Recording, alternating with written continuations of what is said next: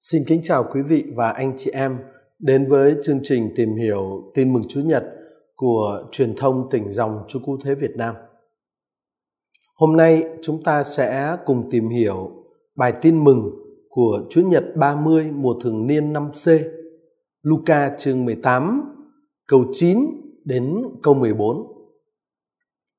Khi ấy, Đức Giêsu kể dụ ngôn sau đây với một số người tự hào cho mình là công chính mà khinh chê người khác. Có hai người lên đền thờ cầu nguyện, một người thuộc nhóm Pharisêu, còn người kia làm nghề thu thuế. Người Pharisêu đứng thẳng, nguyện thầm rằng: Lạy Thiên Chúa, xin tạ ơn Chúa vì con không như bao kẻ khác trộm cắp, bất chính, ngoại tình hoặc như tên thu thuế kia. Con ăn chay mỗi tuần hai lần con dâng cho Chúa một phần mười thu nhập của con. Còn người thu thuế thì đứng đằng xa, thậm chí chẳng dám ngước mắt lên trời, nhưng vừa đấm ngực vừa thưa rằng, Lạy Thiên Chúa xin thương xót con là kẻ tội lỗi. Tôi nói cho các ông biết, người này khi trở xuống mà về nhà thì đã được nên công chính rồi, còn người kia thì không, vì phàm ai tôn mình lên sẽ bị hạ xuống còn ai hạ mình xuống sẽ được tôn lên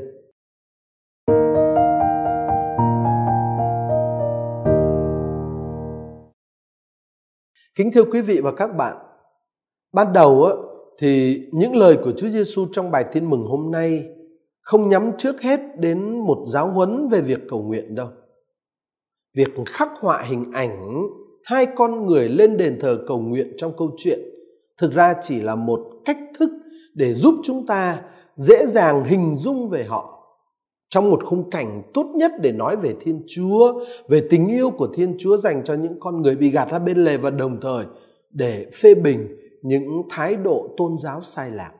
Thành ra cái khung cảnh cầu nguyện đó là cái khung cảnh để ở đó Chúa Giêsu dễ nói về Thiên Chúa, dễ nói về tình yêu của Thiên Chúa và đồng thời cũng là để nói đến một thái độ tôn giáo sai lạc thôi. Nhưng rồi sau đó Thánh Luca đã đưa vào câu chuyện một cách nhìn mang tính luân lý. Nếu có thể nói như vậy khi tác giả tập chú vào cái thái độ luân lý của hai nhân vật. À, và vì vậy câu chuyện biến thành một cái trình thuật về hai tấm gương liên quan đến thái độ của con người ta khi cầu nguyện thế mở đầu trình thuật thì Thánh Luca khẳng định rằng Đức Giêsu kể câu chuyện dụ ngôn này cho một số người tự hào cho mình là công chính mà khinh chê người khác. Rồi tác giả trình bày hai nhân vật điển hình hoàn toàn trái ngược nhau. Người Pharisêu trong câu chuyện dụ ngôn là người trung thành với luật mô xê Ông là gương mẫu của những kẻ tạm gọi là đạo đức. Còn người thu thuế thì trái lại là một con người bị coi là có tội. Đó là người cộng tác với quân xâm lược. Và vì vậy trong cái nhìn của đám đông dân chúng thời Chúa Giêsu, người thu thuế là điển hình của những kẻ tội lỗi. Thế hai con người này, hai nhân vật điển hình này đều lên đền thờ cầu nguyện à, và bối cảnh cầu nguyện như chúng ta đã nói được sử dụng để làm lộ rõ hai cái thái độ tôn giáo điển hình trước nhàn thiên chúa đó được tác giả mắc tác giả Luca xin lỗi anh chị em viết. Người Pharisêu đứng thẳng nguyện thầm rằng lạy Thiên Chúa xin tạ ơn Chúa vì con không như bao kẻ khác tham lam bất chính ngoại tình hoặc là như cái tên thu thuế kia. Không, con ăn chay mỗi tuần hai lần con dâng cho Chúa một phần mười thu nhập của con. Chúng ta thấy người Pharisee bắt đầu cầu nguyện bằng một lời tạ ơn con tạ ơn Chúa, lạy Thiên Chúa.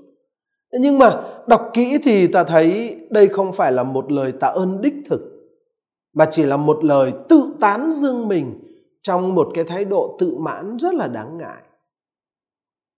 Anh Pharisee này tỏ ra hài lòng một cách thái quá về chính bản thân mình. Và anh tưởng rằng Thiên Chúa cũng phải hài lòng với anh bởi vì anh làm biết bao nhiêu việc tốt lành. Rồi sau đó anh ta so sánh mình với người khác Anh ta cao ngạo, khẳng định mình không như bao kẻ khác. À, cuối cùng, anh ta trình bày những điều tốt lành mà anh ta đã thực hiện được. Thật ra thì tất cả những công việc anh ta kể ra có lẽ đều là những công việc thật sự anh ta đã làm chứ không phải không. Đúng thực là anh ta ăn chay mỗi tuần hai lần, vượt quá mức độ luật đòi hỏi. Đúng thật là anh ta đóng thuế đền thờ một phần mười thu nhập của anh ta. Không có gì khiến cho chúng ta nghi ngờ cái điều đó cả. Điều đáng phàn nàn, điều đáng phàn nàn là ở phía sau cái lời tạ ơn của anh chàng Pharisêu này lại là một thái độ rất là sai lầm, rất là sai lầm. Anh ta không tạ ơn vì Thiên Chúa đã giúp anh tránh được những điều xấu và thi hành được những điều tốt. Anh ta lại tự phụ cho rằng những việc tốt lành mà anh ta đã làm là do sức riêng của anh ta. Những việc tốt lành mà anh ta đã làm là kết quả của những nỗ lực riêng của chính bản thân anh ta. Và từ đó anh ta cho rằng Thiên Chúa phải chuẩn nhận, Thiên Chúa phải phê chuẩn cái giá trị của những nỗ lực riêng đó của anh. Đó là một sai lầm lớn lao. Và rồi đặt mình trong so sánh với người khác, anh ta tự hào về chính mình và khinh thường họ. Anh ta đi đến một cái một cái thái độ phải nói là đáng trách. Thế còn người thu thuế thì thế nào? Tác giả Luca viết ở câu 13, còn người thu thuế thì đứng đằng xa, thậm chí chẳng dám ngước mắt lên trời nhưng vừa đấm ngực, vừa thưa rằng lạy thiên chúa, xin thương xót con là kẻ tội lỗi. Sẽ là không cần thiết việc xác định nơi chỗ người thu thuế này cầu nguyện ở trong đền thờ. Anh ta đứng ở chỗ nào trong đền thờ? Chúng ta chỉ biết rằng anh đứng đằng xa, ở rất xa, trong tư thế của một kẻ có tội. Và rồi, có hai hành động, có hai hành động cho thấy rõ lắm nói rõ ràng cái ý thức của anh ta về tình trạng tội lỗi của mình. Trước hết, anh không dám ngước mắt lên trời. Đây là thái độ thông thường nhưng không nhất thiết phải có của những con người tội lỗi khi họ cầu nguyện.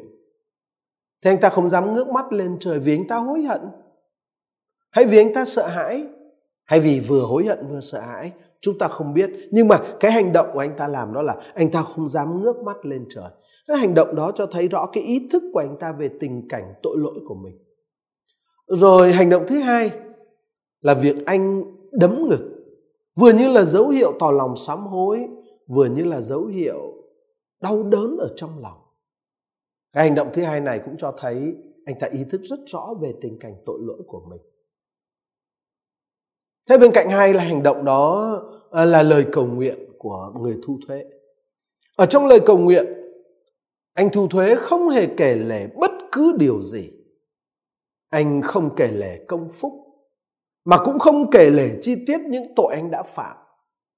Anh chỉ van nài, van nài lòng thương xót của Thiên Chúa và anh tế nhận mình là kẻ có tội thế thôi.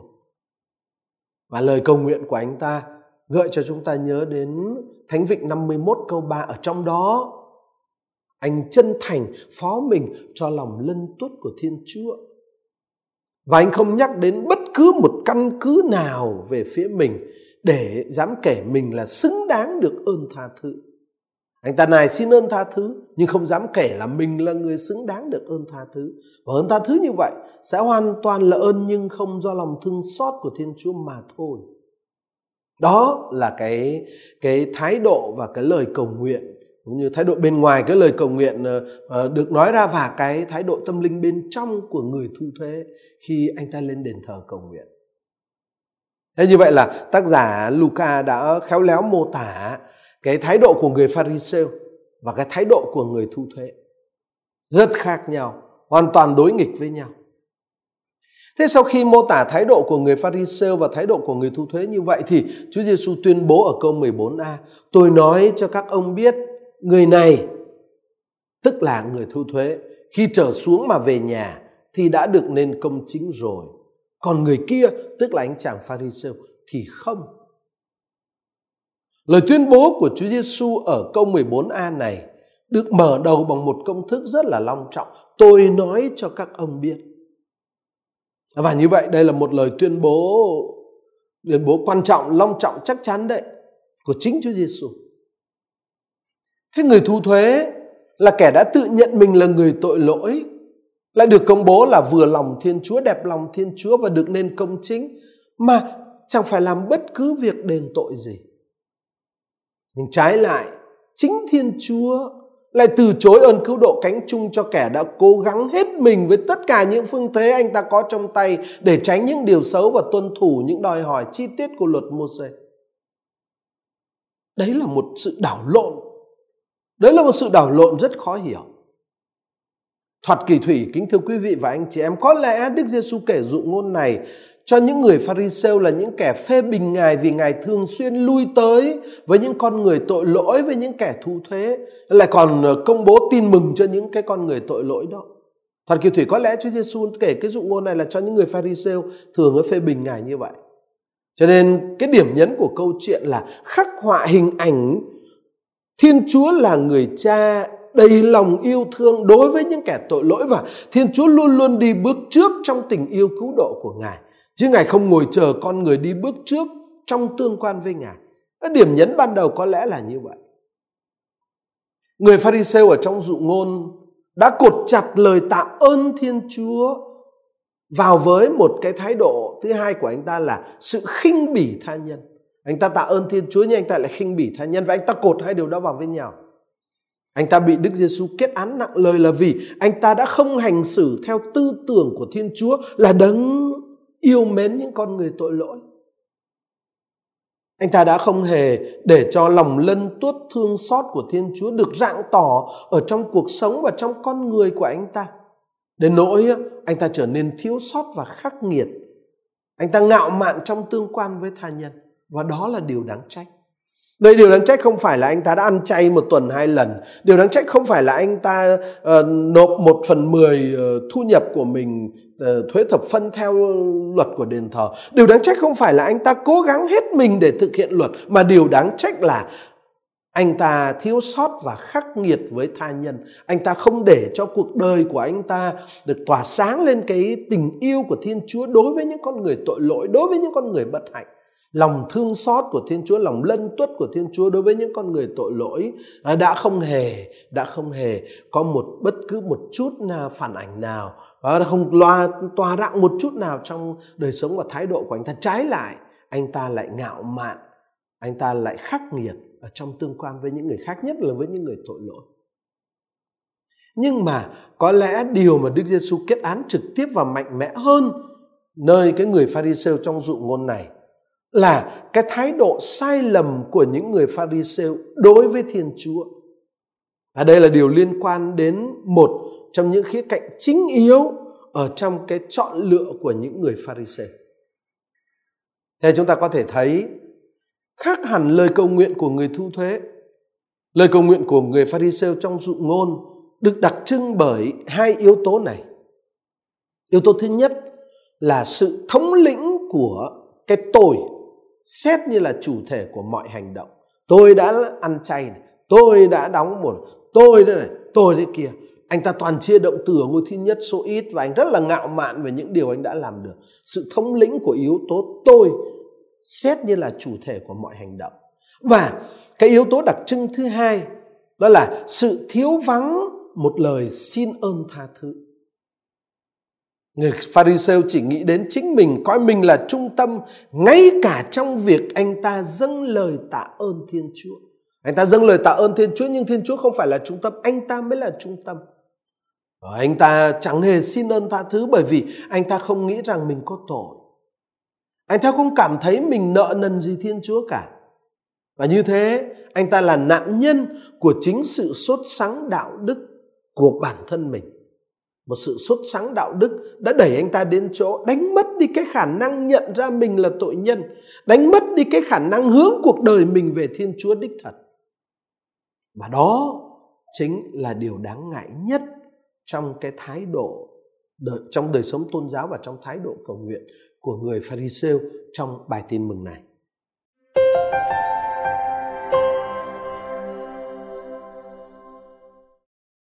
Kính thưa quý vị và các bạn, sau khi đã phân tích các chi tiết trong bài tin mừng, tôi xin ờ, đề nghị với quý vị và các bạn hai gợi ý suy niệm.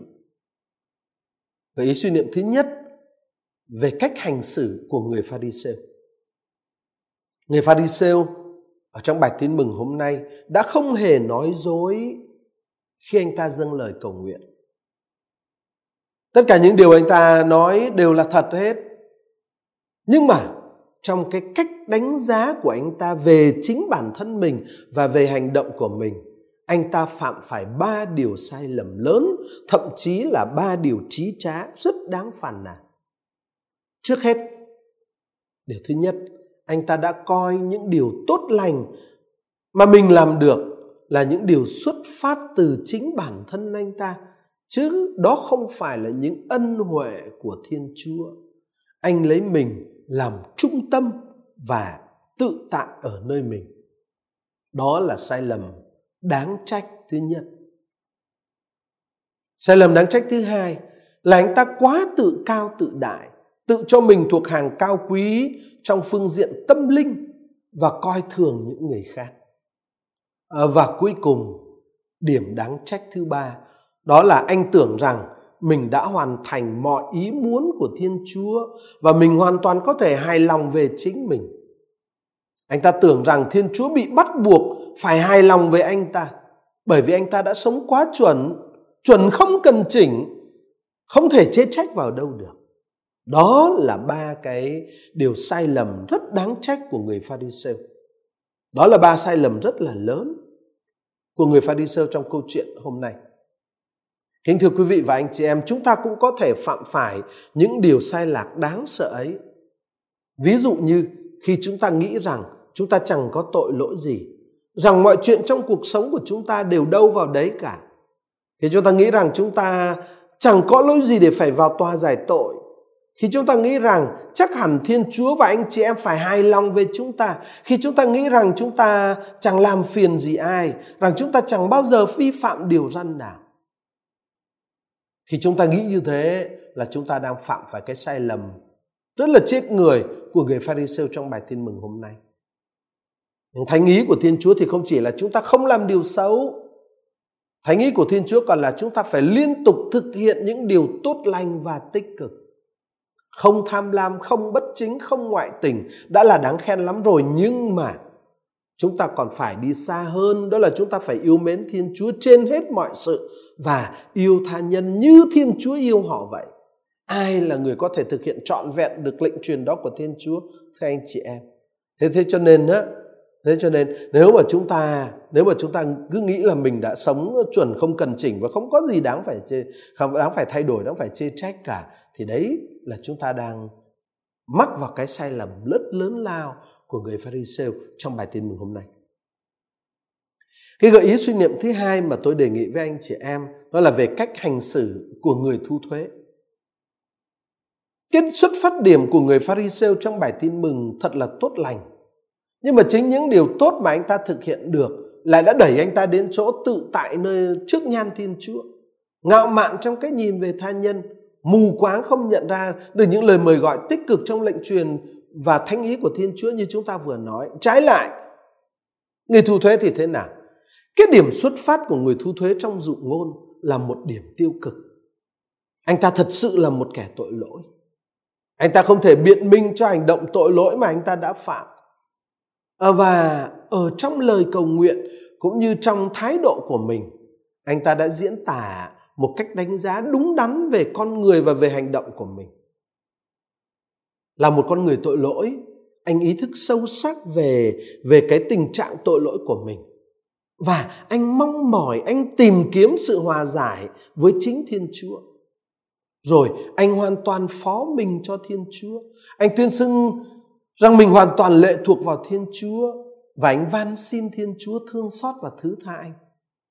Anh đã đặt mình vào trong một thái độ và một cách hành xử rất đúng đắn, một cách hành xử tôn vinh thiên chúa vì cho phép thiên chúa có thể ban tặng chính bản thân ngài cho anh một cách hoàn toàn nhưng không. Và chính vì thế, người thu thuế trong bài tin mừng đã được trở nên công chính. Cái thái độ tâm linh, cái cách thức cầu nguyện à, và cái thái độ ở bên ngoài của anh của người thu thuế ở trong bài tin mừng hôm nay đã trở thành gương mẫu cho tất cả chúng ta. Kính thưa quý vị và các bạn có thể nói đi xa hơn một thái độ trong lời cầu nguyện bài tin mừng hôm nay đề cập đến những thái độ sống của chúng ta trước nhan thiên chúa. Và cho chúng ta thấy đâu là yếu tố làm cho chúng ta được nên công chính thật sự. Và đúng như Chúa Giêsu nói phàm ai tôn mình lên sẽ bị hạ xuống, còn ai hạ mình xuống sẽ được tôn lên.